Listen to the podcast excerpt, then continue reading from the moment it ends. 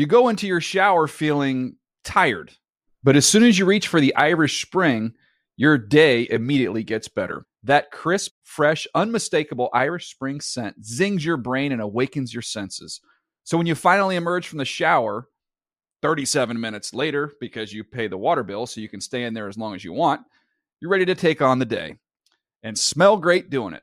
Irish Spring Body Wash and Bar Soap. Fresh, green, Irish. Shop now at a store near you. Our kids have said to us since we moved to Minnesota, we are far more active than we've ever been anywhere else we've ever lived. Moving to Minnesota opened up a lot of doors for us. Just this overall sense of community, of the values that, Minnesotans have. It's a real accepting, loving community, especially with two young kids. See why CNBC ranks Minnesota #4 best state to live and work. A great place to work, an even better place to live. ExploreMinnesota.com/live. Hey, this is Marcus Colson, and it's the NFL Players Second Acts Podcast.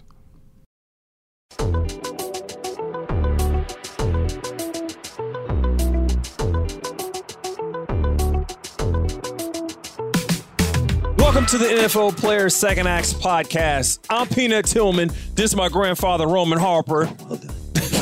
My guy, what's up? I'm doing good. You like that one? I do. I mean, I've been called way worse by you. And grandfather seems good. It seems respectful. Yeah, it's my grandfather. And everything else that comes with it, man. First and foremost, let's thank all of our viewers and listeners out there. Anywhere else you listen and pick up your podcast, whether it's Apple Podcasts or iHeartRadio Podcasts, thank you so much for always tuning in. Give us a rating, a review. 5 stars, please. Tell a friend to tell a friend to what, Peanut? Tell a friend. There it is. Continue to spread the word. Hit click follow, give us a like, all those other things. Peanut, who do we have today? We got a good one. I'm kind of excited about this one. Not as excited as our producer, Thomas. But, yeah, this is a good one. He's in my draft class. He's a first-round draft pick. So before you. Low blow. Wow. Already. We just started. But he deserved it, though. He deserved to be better. He was better than me coming out of college. He deserved it, and he earned it. I love it. He's a first-round, 31st pick to the Oakland Raiders, now the Las Vegas Raiders, but the Oakland Raiders, 4-time All-Pro, Pro Bowler, actor, producer, philanthropist. Ladies and gentlemen, please welcome to the show, Nnamdi Asomugha. Oh, you guys clap too? Oh, yeah, we clap. Yeah. Sometimes we clap. Sometimes, yeah, we the audience. We do it all. We do it all right here. We're our own hype team. Yeah, I love it. We gotta be. Yeah. Now, welcome to the show. Appreciate it. But before we say anything, we have to clear up how you pronounce your name. But before you answer how you pronounce your name, okay. We got something for you. No, don't do it. Commissioner Paul Tagliabue. Selection in the 2003 NFL Draft, the Oakland Raiders select Asomugha Nnamdi, cornerback, California. Asomugha Nnamdi. So I stayed in the dorms for 4 years in college, which was like unprecedented, but it was like my own dorm, so I took care of it, got everything taken care of. So we're in the dorms. I have like my brother, my sister, like all of my friends, my teammates from college. At the dorm? They're all in the dorm. This was my draft. That's a hell of a dorm. No. They're just in there. They didn't sleep there. They were there. I'm just saying, you're the first person I know to have a party in a dorm. Yeah, like, first time ever. Everyone goes outside of that. It must have been a hell of a dorm. No, we also had a party the next night. Okay. But hold on.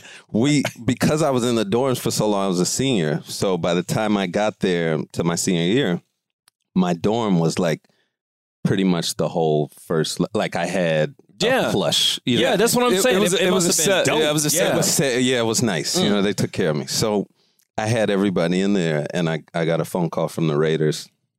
We're sort of expecting the first round.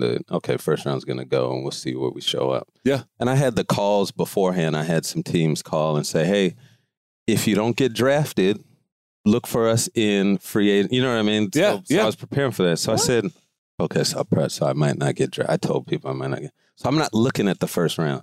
So, but we're all in there. We're just chilling. I get the call from the Raiders, and they're like, "We're going to take you with the next pick." And so I'm like, telling them, "We're going to the Raiders." Everybody's screaming, "Here he comes! Here he comes!" Tagliabue came on, shredded it, destroyed it. My teammates killed me for that. They were like, wait, who did he? Is he talking about you? They showed my face. I was like, ah. But anyway. Asomugha. Took away from the moment, but, you know.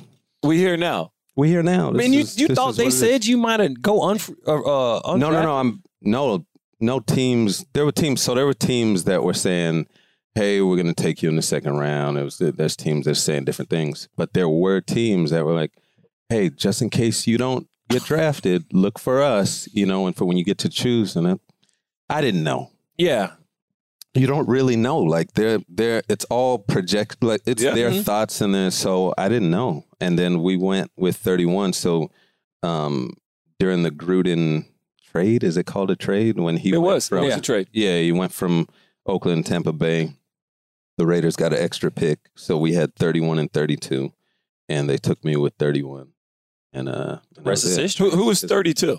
32 was a defensive lineman named Tyler Brayton. Okay. I was going to say, did you always have that over him? Because, like, I mean, they could have picked either one of us, and they took me in front of you. He was such a good guy. Like, I would have never, like... He's a good guy, and I do it to him all the time. I know, but it's a different... He was like, were you 45? I was 43rd. Oh, okay. My bad. It's all good. I was 35.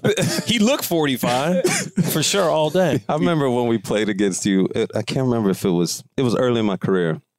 We played against you, and you were balling. You did your thing, of course. And then I came after the game. I remember I was talking to one of my teammates. And I said, man, the old vet was nice. Like, he was nice because when you took your helmet off, the Silver Fox. Yeah. And they were like, man, he younger than you. I was like, what? You know? Yes. But, yes. We always say, like, dude, we should always ask when's everybody the first time they actually saw you, and like, yeah, it was like everyone says the same thing. Yes. PAO. I was like, oh yeah. I was, you know, we talking. He was, I'm a rookie. I was like, rookie, right? You've been in the league 7 years. That's right. Stress. Football ain't supposed to be that hard. God dang. The best story ever was when I got into my own DB room. Like, they knew that I was the draft pick, second round pick. Yeah. And they had to, you know, that back then it was like 9-year, 12, 13-year guys. Yeah. And they're all in there. They were like, you know, he's a second round pick. Like, who's the new vet guy? They were like, no, he's the second round pick. They were like, did he go on like a mission trip or something? Like, was he in the armed forces? Like, did he serve for 10 years? Yeah. Like, did he just come back? Like, what happened? Like, how's he so great? You were what? You were 22? So yeah, 23 when I got drafted. One of those. Look, 32. Yeah, it's just part of it. Hey, anyway, decade plus, my career, your career, Grandpa right here. We got these great careers. We all have that welcome to the NFL moment. What was your welcome to the NFL moment with the back then Oakland Raiders? So it's not Tagliabue? I can't say. That's not my welcome. I mean, technically you could, but we know that one. But was there something when you got like on the team?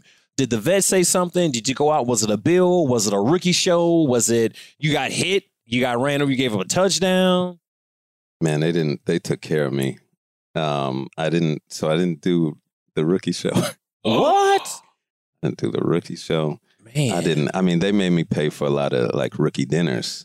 Okay. But they would do this thing with the rookies where they would give them crazy haircuts. Yeah. Yeah. And like you got like all your hair is right here or just right here. You know what I mean? Didn't do that. Like I don't know. They took care of you. They liked you. You had some good vets then. It was great vets. It was Charles Woodson who wasn't a great, I'll tell him to his face, he was not a great vet when I was a rookie. He was not a good mentor at all. Didn't say one word to me the whole time I was there. Had to earn it. Had to earn it. He was like, you going to earn it. My second year, he started talking to me. I was like, okay. But yeah, we had Rod Woodson. I mean, these guys were in their 15th year. Yeah. They didn't have time to worry about you. They weren't tripping. No. Tim Brown, Jerry Rice. Jerry Rice. That was the first game I started. The Raider game?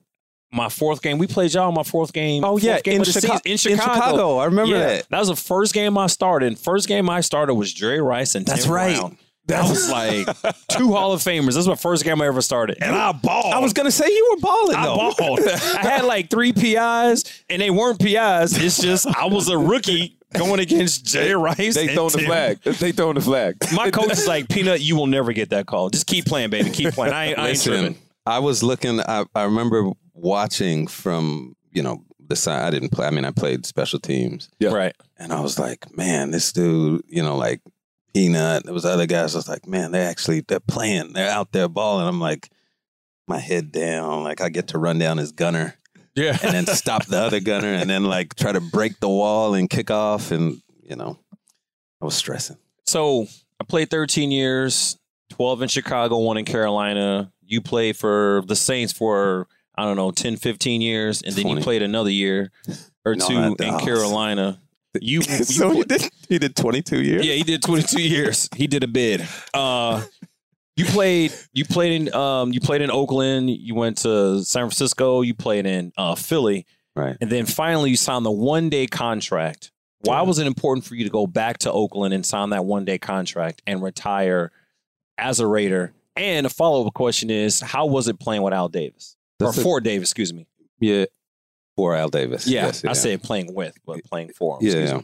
The first question, why was it important? It was the place that raised me.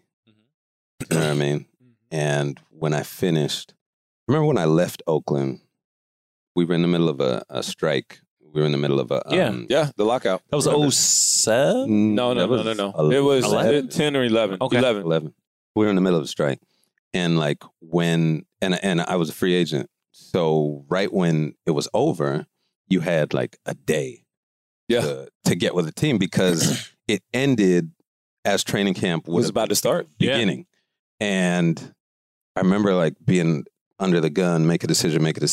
And so I made the decision, but it was so quick. Like the next day I was gone, I was on a plane and I felt like I never had the opportunity to talk to the Oakland fans, to thank the fans. You know how people like take out a page in a newspaper or do something. So that never happened. And I remember when I finished, I was just thinking like, this was the team that raised me. When I was drafted, I played safety. I played safety throughout college. Yeah. And, you know, there was a guy, Poindexter, played for Virginia in college. Mm-hmm. Yeah. And Anthony Poindexter, he was a safety. And I used to watch him and I was like, oh, yeah. I played one of the NCAA games. Yeah. Really good. That's right. Yeah. That's right. That's right. He so he was nice. He played with Tiki and those guys. And so I would watch him and I said, okay, I want to be a safety. I want to hit. I want to play in space. I did not want to be out there by myself at all, by any means. So I devoted myself to playing safety. Thought I figured it out. End up getting drafted. And I get there and then Al Davis tells me, we're going to move you to corner. What? Do you know what I mean? Like, haven't you seen my tape? You drafted me to play safety. I'm the next Poindexter. And he's like, yeah, you're going to play corner and you're going to figure it out. And I struggled. I remember struggling my rookie year and having to figure it out and becoming what I became. You know, all the things that happened in Oakland and just realizing that journey that happened there. And to never be able to say thank you in any sort of way to the fan base, to the organization, stayed with me. And so when I finished, I wanted to go back there and sort of do it what I felt was the right way with the team that brought me up. That was your first time ever playing corner when you got drafted by the Raiders? Well, I played. So in high school, you played every position in the world. Yeah.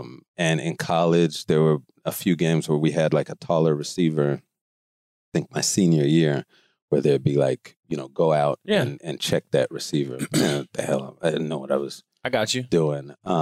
And so then when I got to Oakland, it was the first. And so you got to imagine you get drafted to play a position, to play cornerback at, in my position, what was the most difficult place in the league to play the position because they didn't care about you. You know what I mean?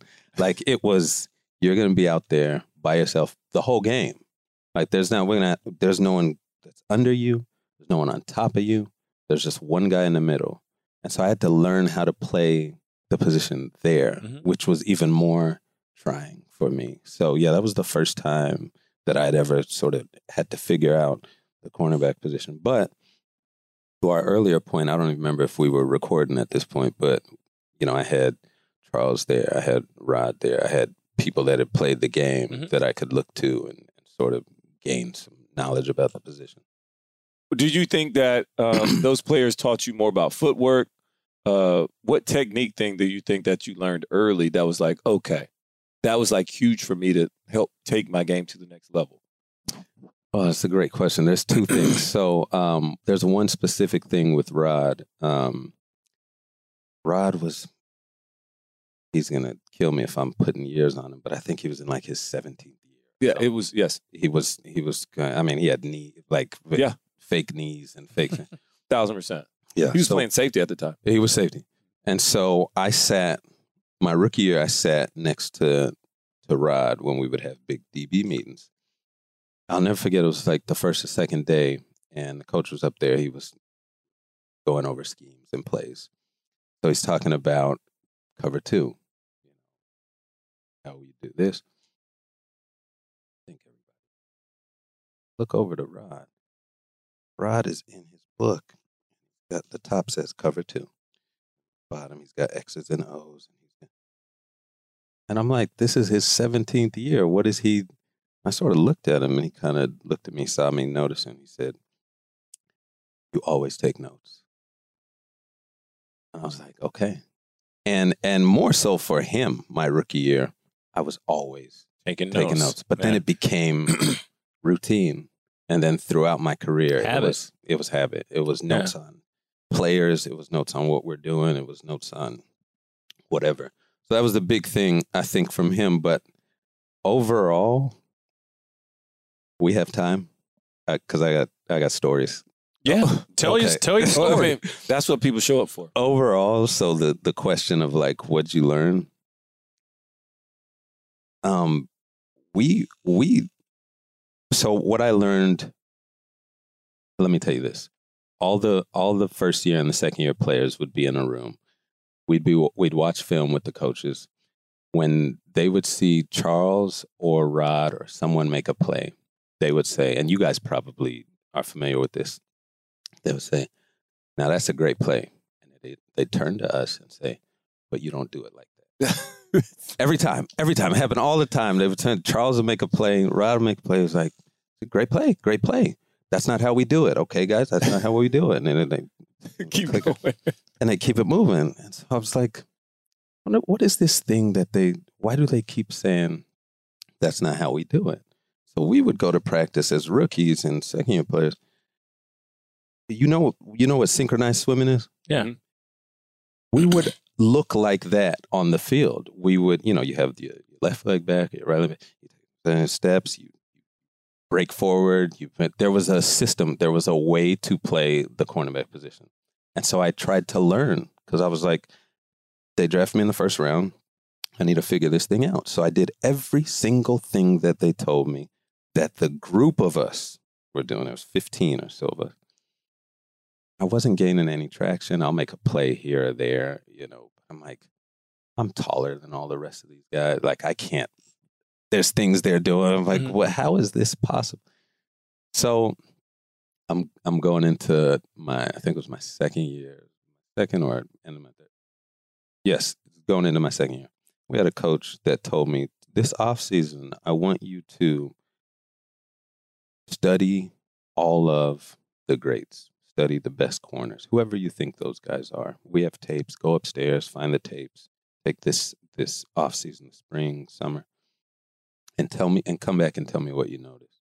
And I did that. You named the guy. I studied him. I was watching everything he did. I need to figure out how to play this position. And the thing that stood out to me was they were all great. They were all making plays. But none of them looked the same. Yeah. They were all distinctly different than the other person. You know what I mean? Yeah. And so I said, wait, they're not doing the synchronized swimming thing that we've been, that was how I was taught. Yeah.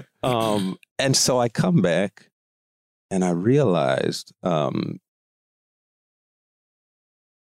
started to learn what made me comfortable in the position. Yeah. And I developed, with the help of some teammates, my own way to play because they were going to ask us to play press man. Yep. That's going to be 99% of the game. So I had to figure out how to do that. So there was a way that I played the game that was different from my teammates. And I remember when I started to take off into my second year, into the top of my third year, never forget, we're watching film. I made a play. Coach turned to the rookies. Great play, but we don't do it like that. And I said, I made it. I got it. So the thing that I learned was we're all talented. You know, we're in the NFL. We can all do it.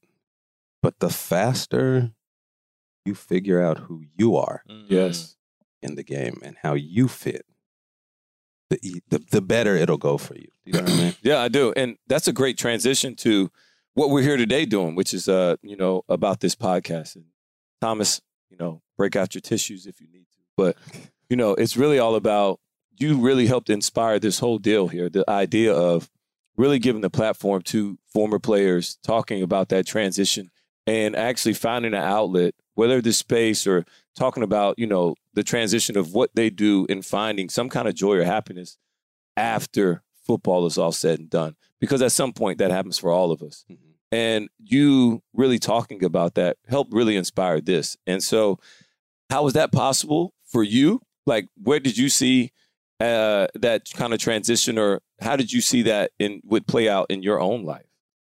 Well, first, I appreciate it. I didn't realize until we started the show how instrumental or influential I was in beginning this show until I heard from Thomas. Mm-hmm. And so that makes me happy. You know what I mean? Yeah. Because any way you can be of service, I think, is a beautiful thing. The transition is tough. Oh, yeah. The transition is tough.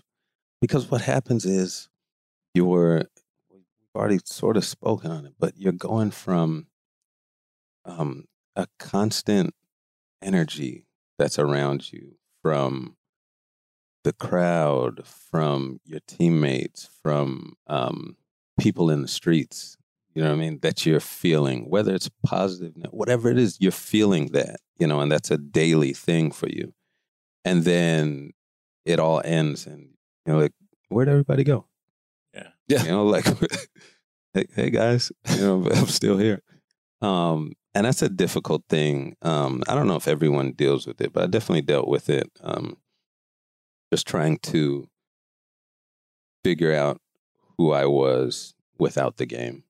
I'm sure this comes up a lot in this podcast, right? That people were going through the moment of identity crisis and like, oh, who am I? Mm-hmm. I've done this almost my whole life up until this point, and now you're telling me I'm not doing it anymore. Yeah. So what do I do? And I definitely went through that. I think it's unfair to say I went through it. I think I'd say I'm getting better. You know what I mean? Yeah. Yeah. I haven't crossed over into like glory land where it's like it doesn't cross my mind. You're just never going to get it again. But speaking to some guys, Ronnie Lott was instrumental in this. Aeneas Williams, even for... Two great energy guys. Yeah. Aeneas is awesome. Great energy guys. I've never met Ronnie Lott. Yeah. I've met him a couple of times. Aeneas is... Yeah. That's like... he's Louisiana, right? Yeah.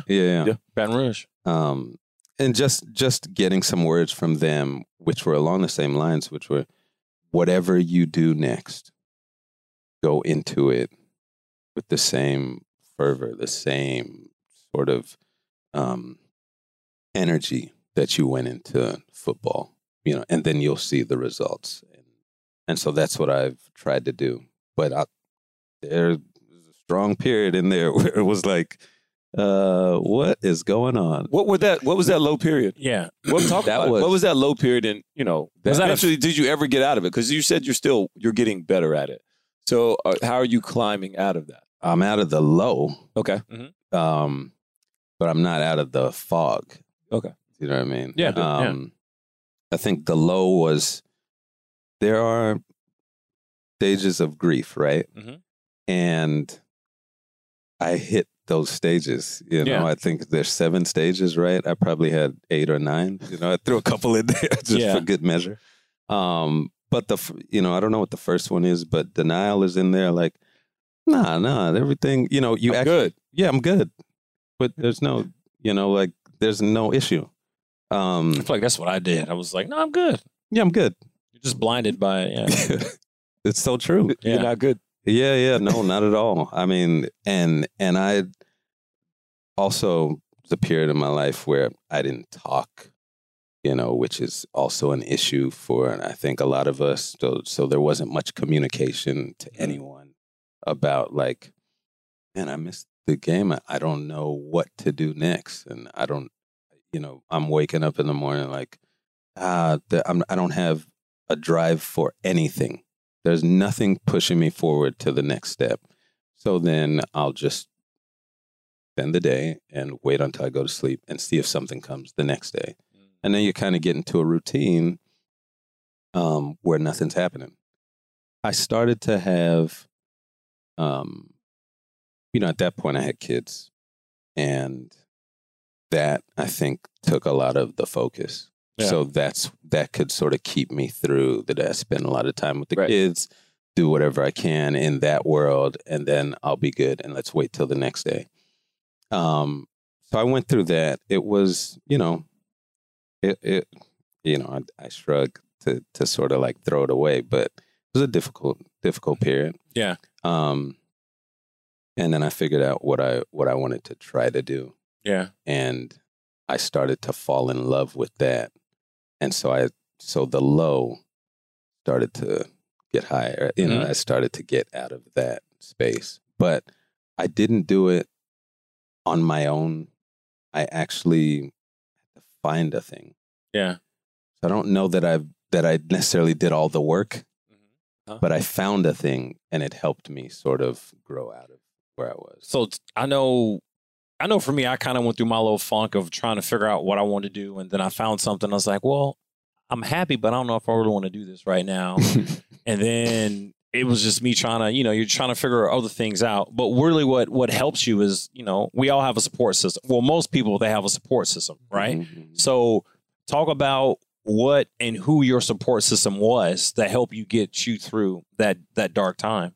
Yeah. I mean, I have a praying family. Yeah.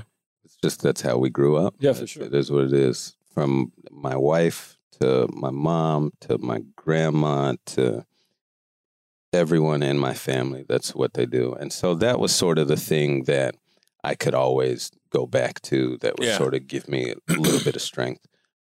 And, so it was really family support that would get me through those moments. And they didn't even know. You know what I mean? Yeah. Like, they didn't even know. Because you didn't communicate. No, not at all. They had no clue. They were like, oh, great. They'll be like, oh, man, can you believe what you've accomplished in your life and all this sort of things? But I never communicated that I'm lost. I don't know what's next. You know what I mean? Mm-hmm. But their support, even in me not communicating anything, was, I think, what got me through. So what's the biggest misconception with players once they get out of the league, like the opinion of players once they get out of the league, that they got it figured out, or that we can only play football, or even like you is like quiet when they're most quiet, that's when we should check on them the most? Oh, that's interesting. There's actually something to that. Yeah, because hearing you say it, I would think like, it is something to that. The teammate I haven't heard from in the longest is probably the one I might need to check out on. Yeah, that's right. And I get it, too, when I hear certain things about guys that were struggling, or this guy went down that path, or this guy didn't have any money anymore. This guy got da-da-da-da. I completely get it. I see it. When I was playing, I don't know that I could have seen it. Mm-mm. I look at that and I'm like, oh, come on, guys. You just played in the NFL. You can go, but then when you're in it, it's completely different. And, and we're finishing playing. We're retiring in our 30s. Yeah. Yeah. Got your whole life ahead of you. Gotcha. But you don't know that. No, you don't. You don't. You think you're old because you're not told. In it. Yeah. That's right. Yeah. That's right. And you're told you're old. And you're told you're old. You're told you're old. You're told you're old. 33 is old. You're told you're old. Yeah. And you get out in the rest of the world and you're like, I'm like the youngest person in the room. That's right. And they'll just outside of my career. Yeah. That's right. And they start to tell you, you're so young, you have... Right.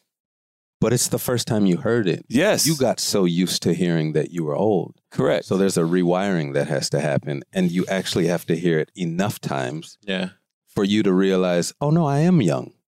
I'm not old. I can do more, you know, and that's we just have to all get to that place. You know? Yeah. I think one of the biggest things I've heard in the last couple years, it was like, you know, because I'm in the same as you. Like, I've been told I was old, and all of a sudden, everybody I've been around is like way older than me. Yeah. And I'm like, actually, I'm very young, actually, in this room. Look at the, you know, according to bank statements, I'm like, I'm kind of like very young compared to a lot of people that have this amount or whatever it is. And that's what football's blessed us with. Yeah. And then, you know, they say, you know what, actually, in most people's careers, the biggest years of income generating years are in your 40-something to 50s. That's right. They say 40s to 50s. It's like, that's your biggest years. That's so like, you didn't even hit it yet. You're right there at it. You hear it. You look at the statistics, and it's like 45 to 55 or to 60. And you're like, wow, okay. Yeah. So there's even more. Right. Yeah. You know. And I don't think people talk about that enough, because in our real world, that conversation's never had. Never. Yeah. But I guess in everybody else's locker room, that conversation's had all the time. You got to work to this. Then when you get here, man, you're going to really enjoy it. Yeah. This is the sweet spot. When you say everybody else's locker room, what do you mean? In other real professions. Estate. Yeah, professions. Yes. Got it. Yep. In acting, all these other, like, you. By the time you really figure it out and hit it, that's where you're at in your age. Right. It's just, we've been told for so long, just in the opposite end. We just don't know it. And like you said, the communication part of it is huge because we do not hear that. Yeah. We're going to take a short break, and we'll be right back. You go into your shower feeling tired, but as soon as you reach for the Irish Spring, your day immediately gets better. That crisp, fresh, unmistakable Irish Spring scent zings your brain and awakens your senses. So when you finally emerge from the shower 37 minutes later, because you pay the water bill so you can stay in there as long as you want, you're ready to take on the day and smell great doing it. Irish Spring Body Wash and Bar Soap. Fresh, green, Irish. Shop now at a store near you. Like many of us, you might think identity theft will never happen to you. But consider this. There's a new identity theft victim every 3 seconds in the U.S. That's over 15 million people by the end of this year, equal to the populations of New York, Los Angeles, and Chicago combined. Even worse, identity theft victims often don't even know they're victims. That's why LifeLock Identity Theft Protection alerts you to identity threats, even the ones that don't show up on a credit report, like data breaches, fraudulent bank transactions, loan and credit card applications, and crimes committed in your name. If your identity is stolen, your own dedicated LifeLock U.S.-based restoration specialist will work to fix it. LifeLock protects you in ways that you simply can't on your own. Join now and save up to 25% your first year at LifeLock.com/iHeart. That's LifeLock.com/iHeart to save up to 25%. Identity theft protection starts here. So now that you're retired and you're in the acting business, do you have players, former players, when they get out, do they hit you up for advice? And if you do give them advice, what do you tell them? I've had like a handful. Mm-hmm. And I think even when I was playing, there was something, I don't know if it's like taboo or something. There was something about it that guys would talk about, like, I want to go into acting, or I want to go into, but you couldn't really, it wasn't really like announced. It was like on the side, I'm going to go into, and I've seen that not a lot of people are going into it. I've had a couple people, like a handful of people that have reached out and been like, hey, I'm trying to get into this. So I'd give advice, which is basically choose another profession. But I'll stick with them because it is it's like anything else. It's very difficult, but I'll sort of give them the tools that I had, that I figured out along the way, and what could help them. But it's such a tough profession in that if there's any bit of fragility in your spirit, you will be done in like half a minute. The amount of like rejection and the amount of like now, you know what I mean? It's tough. It's a lot of that. Gotta have thick skin. Yeah, you gotta have thick skin, and we sort of developed that playing football. Mm-hmm. So we're able to like understand, okay, there's another day. This didn't work out. Okay, let's see how we can get better and move to the next. Do you receive good feedback in those rejections, or is it just a rejection? It depends. It depends if they, because I've never been in that room. I haven't either. Is it kind of like, oh my God, you were so great, but we're gonna go for somebody else. Thank you. Good. Bye-bye. Is it kind of like that, or is it? Yeah, I mean, you'll get a... Are they polite when they reject you? They won't necessarily do it, like, to your face in the room. They won't say that. It'll be on their face, but they won't say it to you. And then you'll get a call that, oh, this didn't work out, and this is the reason why. But they also have, the boilerplate. Like, they have their list of things that they can say, and, oh, we're going to go with someone... more experienced, or, oh, we're going to go with, so you hear the standard things. You don't really get true feedback. So you just have to. Sorry, I didn't mean to interrupt. No, go ahead. You just have to figure it out on your own. So what's been tougher, football or acting? Got another sense. Well, for me, there's nothing. I haven't experienced anything tougher than having to learn the cornerback position. Really? Yeah, so.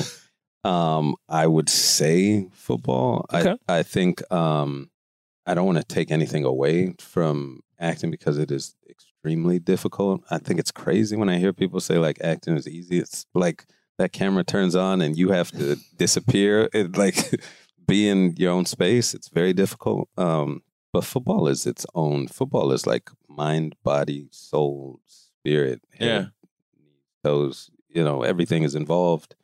And it's just a different type of grind. And it's tough.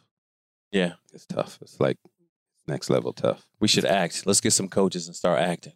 Yeah. Well, we've heard multiple things about an acting coach today. So, because we actually knew zero about it up until today. So it's been really interesting. We've been learning. You've been learning. Yeah. We're trying to research. Listen, we're doing our research. It's never too late. Okay. I appreciate that.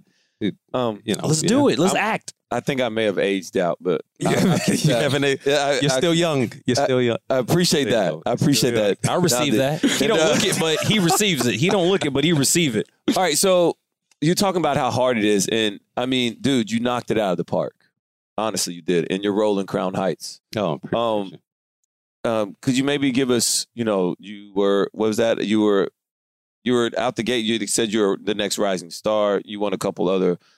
We're mentioning a couple award things off of that. Take us into that role. Like, how did you get prepared for it? I like the accent. Why was it? Oh my! Like, what made that one so special for you? And like, how did you really like? I think it's special whenever I talk to or meet a person that's an actor, quote unquote, because they're not themselves. Yeah. And like, how do you get into character? Yeah, like how do you do that? I'm so amazed. But and they're a completely different person than who they are. I'm innocent. My friend is, and you got the accent and everything. Yeah. Like, you just got this cool little accent. And then you had the I just think it's amazing. You had the Caribbean accent and everything. How do you do that? So that project's interesting because I was going through it and I was trying to figure out because nothing was working out. And I'm like, all right, maybe this isn't the thing. I had tried so many things, man. Like real estate, like I've gone through like, okay, what is out there? And this wasn't really working out. So I remember I like sent emails to like, I had a list of like 100 directors, and in an acting class, like if I come in, everyone's like, that Nnamdi Asomugha's in an acting class. Is he going to act like his evil? And so you have to do that in front of people when they're like, now watching every single movement because they know you from another life.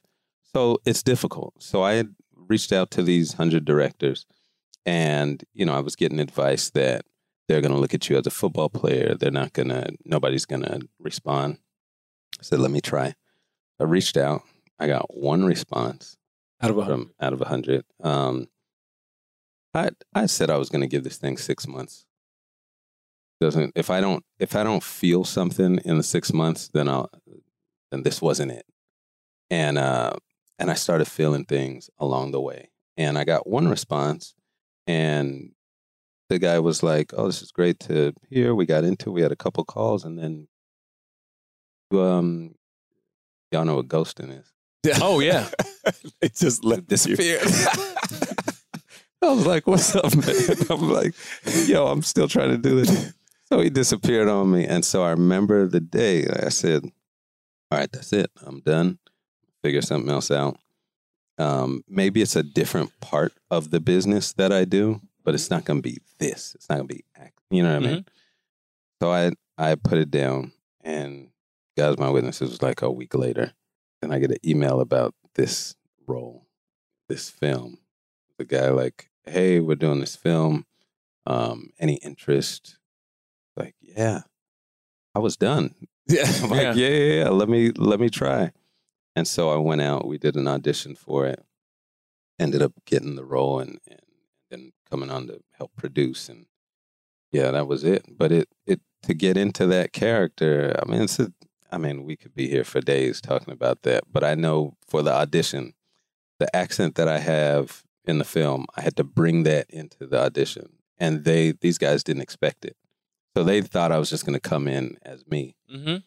And I just got some advice from the acting coach that I worked with. They said, use the Trinidadian accent in the room, but I'm not talking about when they say action. Yeah, the whole time, the moment you step in. And so I stepped in the room like how I stepped in and shook hands and we hugged and stuff. It was in an accent. Mm. And they immediately were like... He walked any character. Do you know what I mean? Like they... Yeah. And so I was like, all right. And so I was in. And then all the way to the car, I was in. Even when they said bye, I was still in. I never dropped that thing. I love it. Yeah. And then it came back. It was like within a couple of days. They were like, yeah. You got it. Yeah. Because of the commitment. Yeah. Killed it. Killed it with a T. Killed it with a T. Yeah, with a T. That's black right there. That's the A. Hey, killed it with a T. He killed that. Like how you say fire. That ain't fire. I do say that. Taylor says, "Oh yeah, that was fire." You be like, "Oh, that's fire." Yeah, that's what I'm talking about. Hey, that's fire. So, not only can you act, but when did you know that? Yo, I can lead. Mm. Like when was it Sylvie's Love? Like, when did you know you could like lead or be the main character in a movie? When did you know that? I came in with that mentality. Like, I came in that I'm not the side part. Like, I'm not the one. They came when I first got in. They would send me out on auditions, and it would be for the football player, right, or something. You know what I mean? And so I'd come. Yeah, because you did a spot in the game. You did a spot in the game. A different spot. You know, like it was early. You were playing then, so I was playing them. Yeah. But this was the thing that they wanted when I was done. Right. You know? Yeah. So I would, you know, it's like, yeah, you're the one that brings the beer into the party, and then you grunt and you, hey guys, I got the beer, and you know, I was like, eh. They say do it like a football player, and I'm like, I'm doing it how I do it. Like, right. I actually did play. And so that just wasn't, I knew that wasn't the lane for me. So I just said, let me sort of figure it out. I knew that there were lead parts. I knew that there were, this is what we do. You know, you were both captains on your teams. Like, and probably we all were captains since Pop Warner or since high school. What we know how to do is lead. That's just, it's innate. And even coming into that business, even knowing nothing, I knew that I'm a leader. Yeah. Whether it's the role that I'm playing or the team that I'm built around. So that's why it was always in my head, in my mind. Another big part of your story is your philanthropy work. So your foundation, the Asomugha Foundations. And so you got the orphans and widows in need, or you call it OWIN. Mm-hmm. And then you also have the ACTS, or the Asomugha College Tour of Scholarships. Yeah. And so I just, like, how much of that part do you want that to be known as your legacy?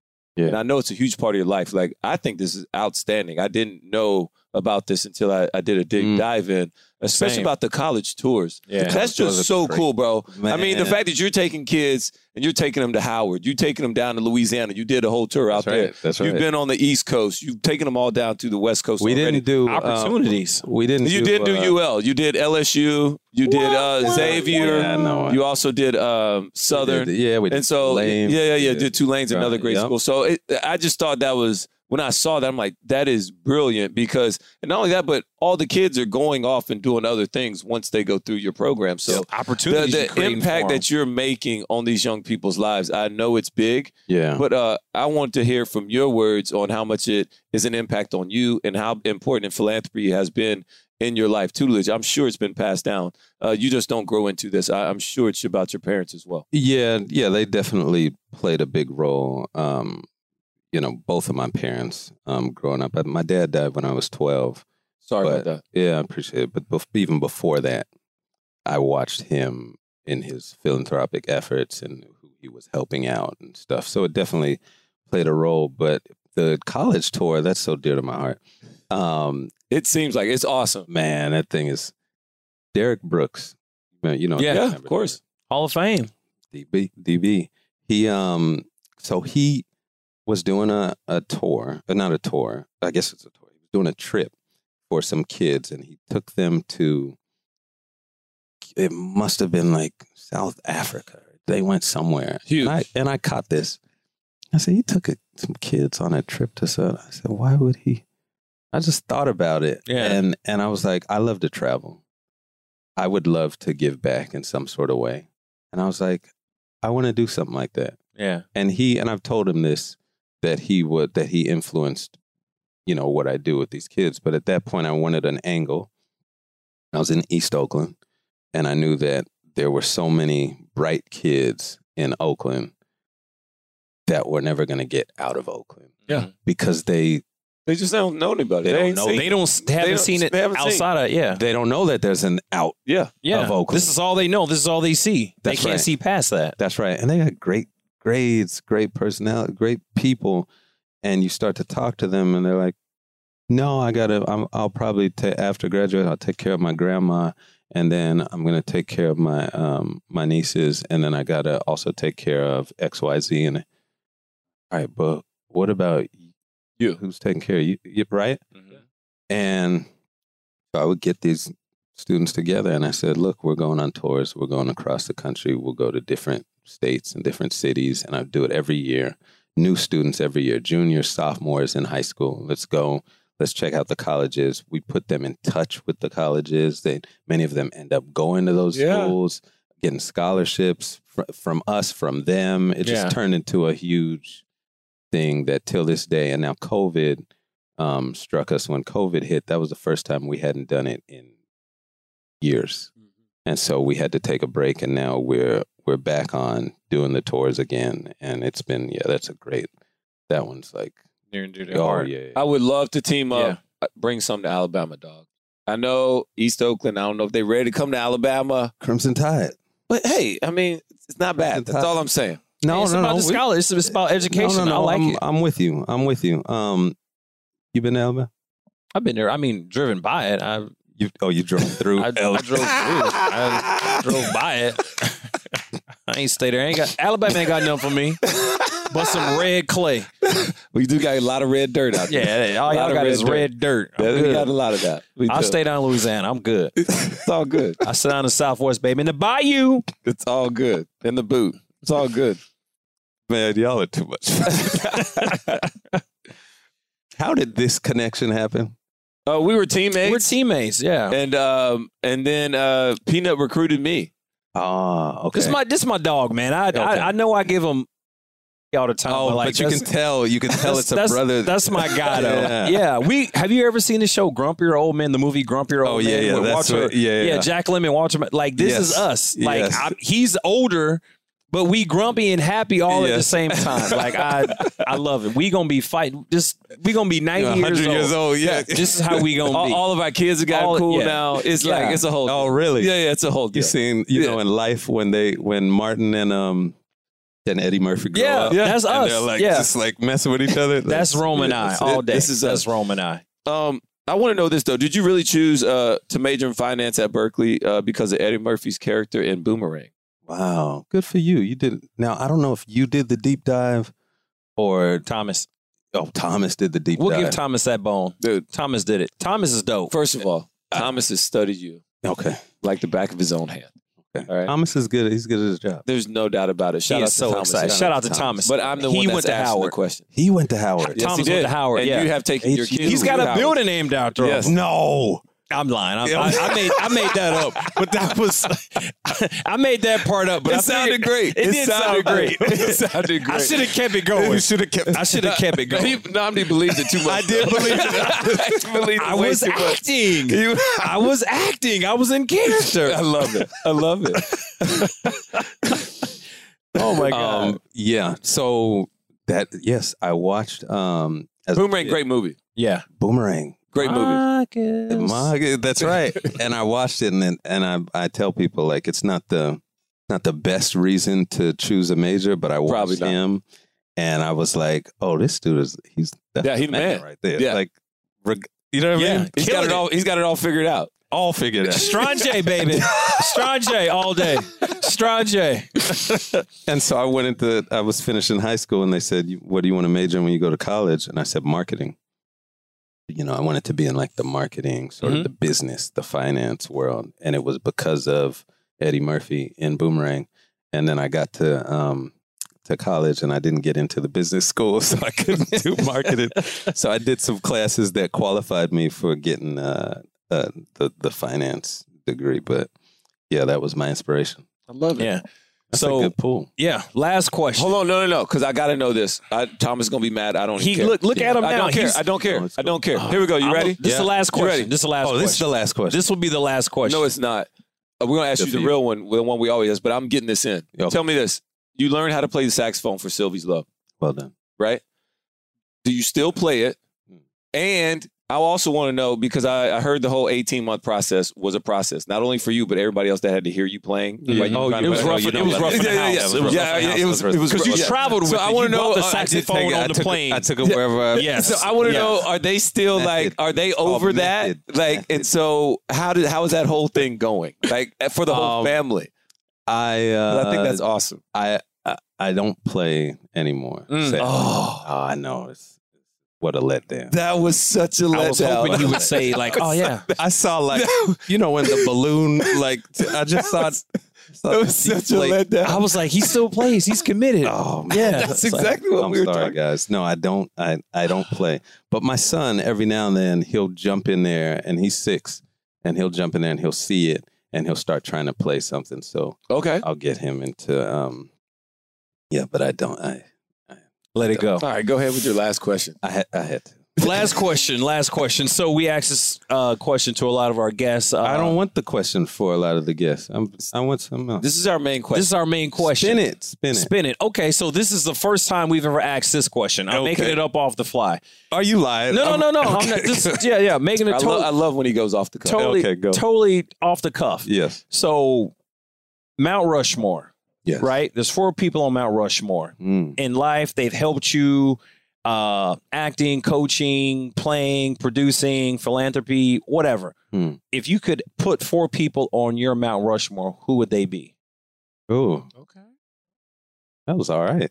Yeah. Yeah. You weren't ready for that? That's why I'm looking like, all right, I see you. Let's see. I would put Rob Ryan. Who was a coach of mine. Mm-hmm. Nice. Yeah. Bob Ryan's got mentioned twice. He got mentioned twice? That's who he is. Hey. I mean, I could do a whole segment on him. I would put, I'd have to put my wife on there, of course. Shout out. I actually want to stay away from family because there's so many. Yeah, yeah. You don't want to pick one of those. There's like 6 people. Yeah. I had a coach named Eden Bernardi. She was an acting coach that passed away. I would have to put Alonzo Carter. He's now coached at San Jose State, but has just been a mentor throughout. Mm-hmm. Boy, you see how much football has shaped Yeah. Yeah. Because you only get four. And so I put two football related, one acting. I can't put family. Oh, I'll take my wife off because I don't want to put family. So the last person is. Great question. Hey, off the cuff. I just can't. That's what happened. Hey, that's like a freestyle. I can rap now. Oh, you know who it'd be? Who? It'd be Andy Reid. Oh, Andy Reid. Another great coach. Andy Reid, who I'm still very close to this day. Loves cheeseburgers. I think loves cheeseburgers. He loves cheeseburgers. I mean, you can look at him and be intimidated. The most gentle human being, father figure type of person. I love that. Yeah. Yeah. I like that. So I think I'll go with those four because I was under the gun. If I had a day to think about it. Well, you don't have a day. I don't know what. You don't have a day. I don't have You don't have a day. You know what, Nnamdi? Dude, this has been awesome. I appreciate it. This is great. You're mad it took us so long to meet and we came out in the same draft. Can I say something? That is the greatest cornerback draft in the history of the game. It is. Should we go through a list real quick? Yeah. Thomas, tell him in my ear real quick. So can you pull it up real quick? I'm calling you out. So it was. This draft class was crazy. You, Sammy Davis. You. Terrence Newman. Asante. Marcus Trufant. Ike Taylor. Troy Polamalu. Polamalu. Andre Woolfork. Woolfork. Rashean. You said Rashean? Rashean. Yeah, Bethune-Cookman. Yeah. Ken Hamlin. Yeah. Drayton Florence. Oh, Dre played for Brian Scott. Mike Doss. Terrence Keel from A&M. Ooh, yeah. Rest in peace. Ricky Manning, UCLA. Chris Crocker. You guys did have some ballers. Donald Strickland. This was a class. Julian Battle. It was a class. Dennis Weathersby. They probably, we did this earlier, in just the first round alone, they took six corners. Then they took another. Really? Yeah. They did. And then they took like another. You were the sixth. I was the seventh corner taken at the 35th pick. And then in the seventh round, they took another seven corners.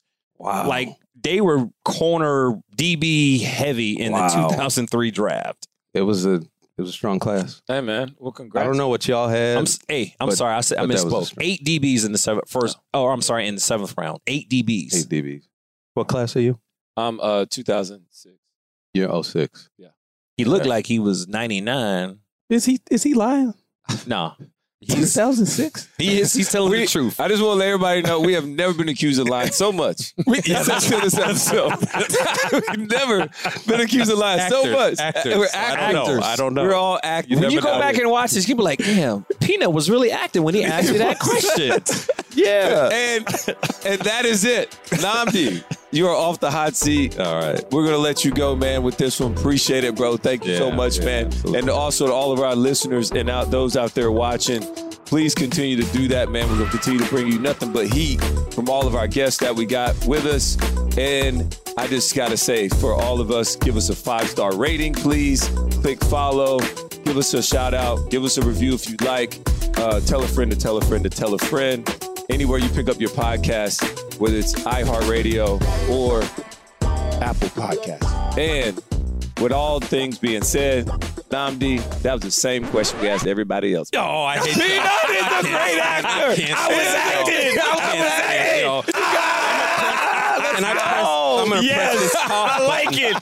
like it. He was like, man, that was good. And I was like, hey, I had to go into a dark place. I was Denzel. Yeah, you hit on training day. I was training day Denzel. Yeah, I was Lonzo. I had to just go dark. Wow. I went dark, and it was awesome. So y'all are liars.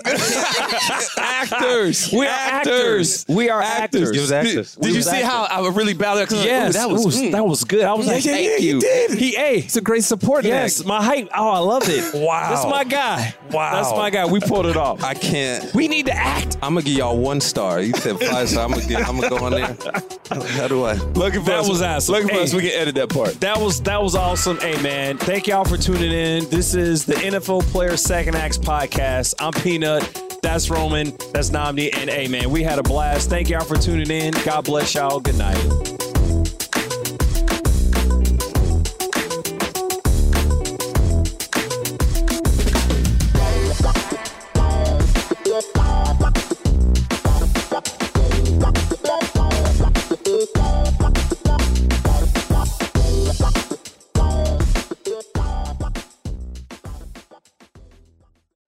You go into your shower feeling tired, but as soon as you reach for the Irish Spring, your day immediately gets better. That crisp, fresh, unmistakable Irish Spring scent zings your brain and awakens your senses. So when you finally emerge from the shower 37 minutes later, because you pay the water bill so you can stay in there as long as you want, you're ready to take on the day and smell great doing it. Irish Spring Body Wash and Bar Soap. Fresh, green, Irish. Shop now at a store near you. Our kids have said to us since we moved to Minnesota, we are far more active than we've ever been anywhere else we've ever lived. Moving to Minnesota opened up a lot of doors for us. Just this overall sense of community, of the values that, Minnesotans have. It's a real accepting, loving community, especially with two young kids. See why CNBC ranks Minnesota #4 best state to live and work. A great place to work, an even better place to live. ExploreMinnesota.com/live.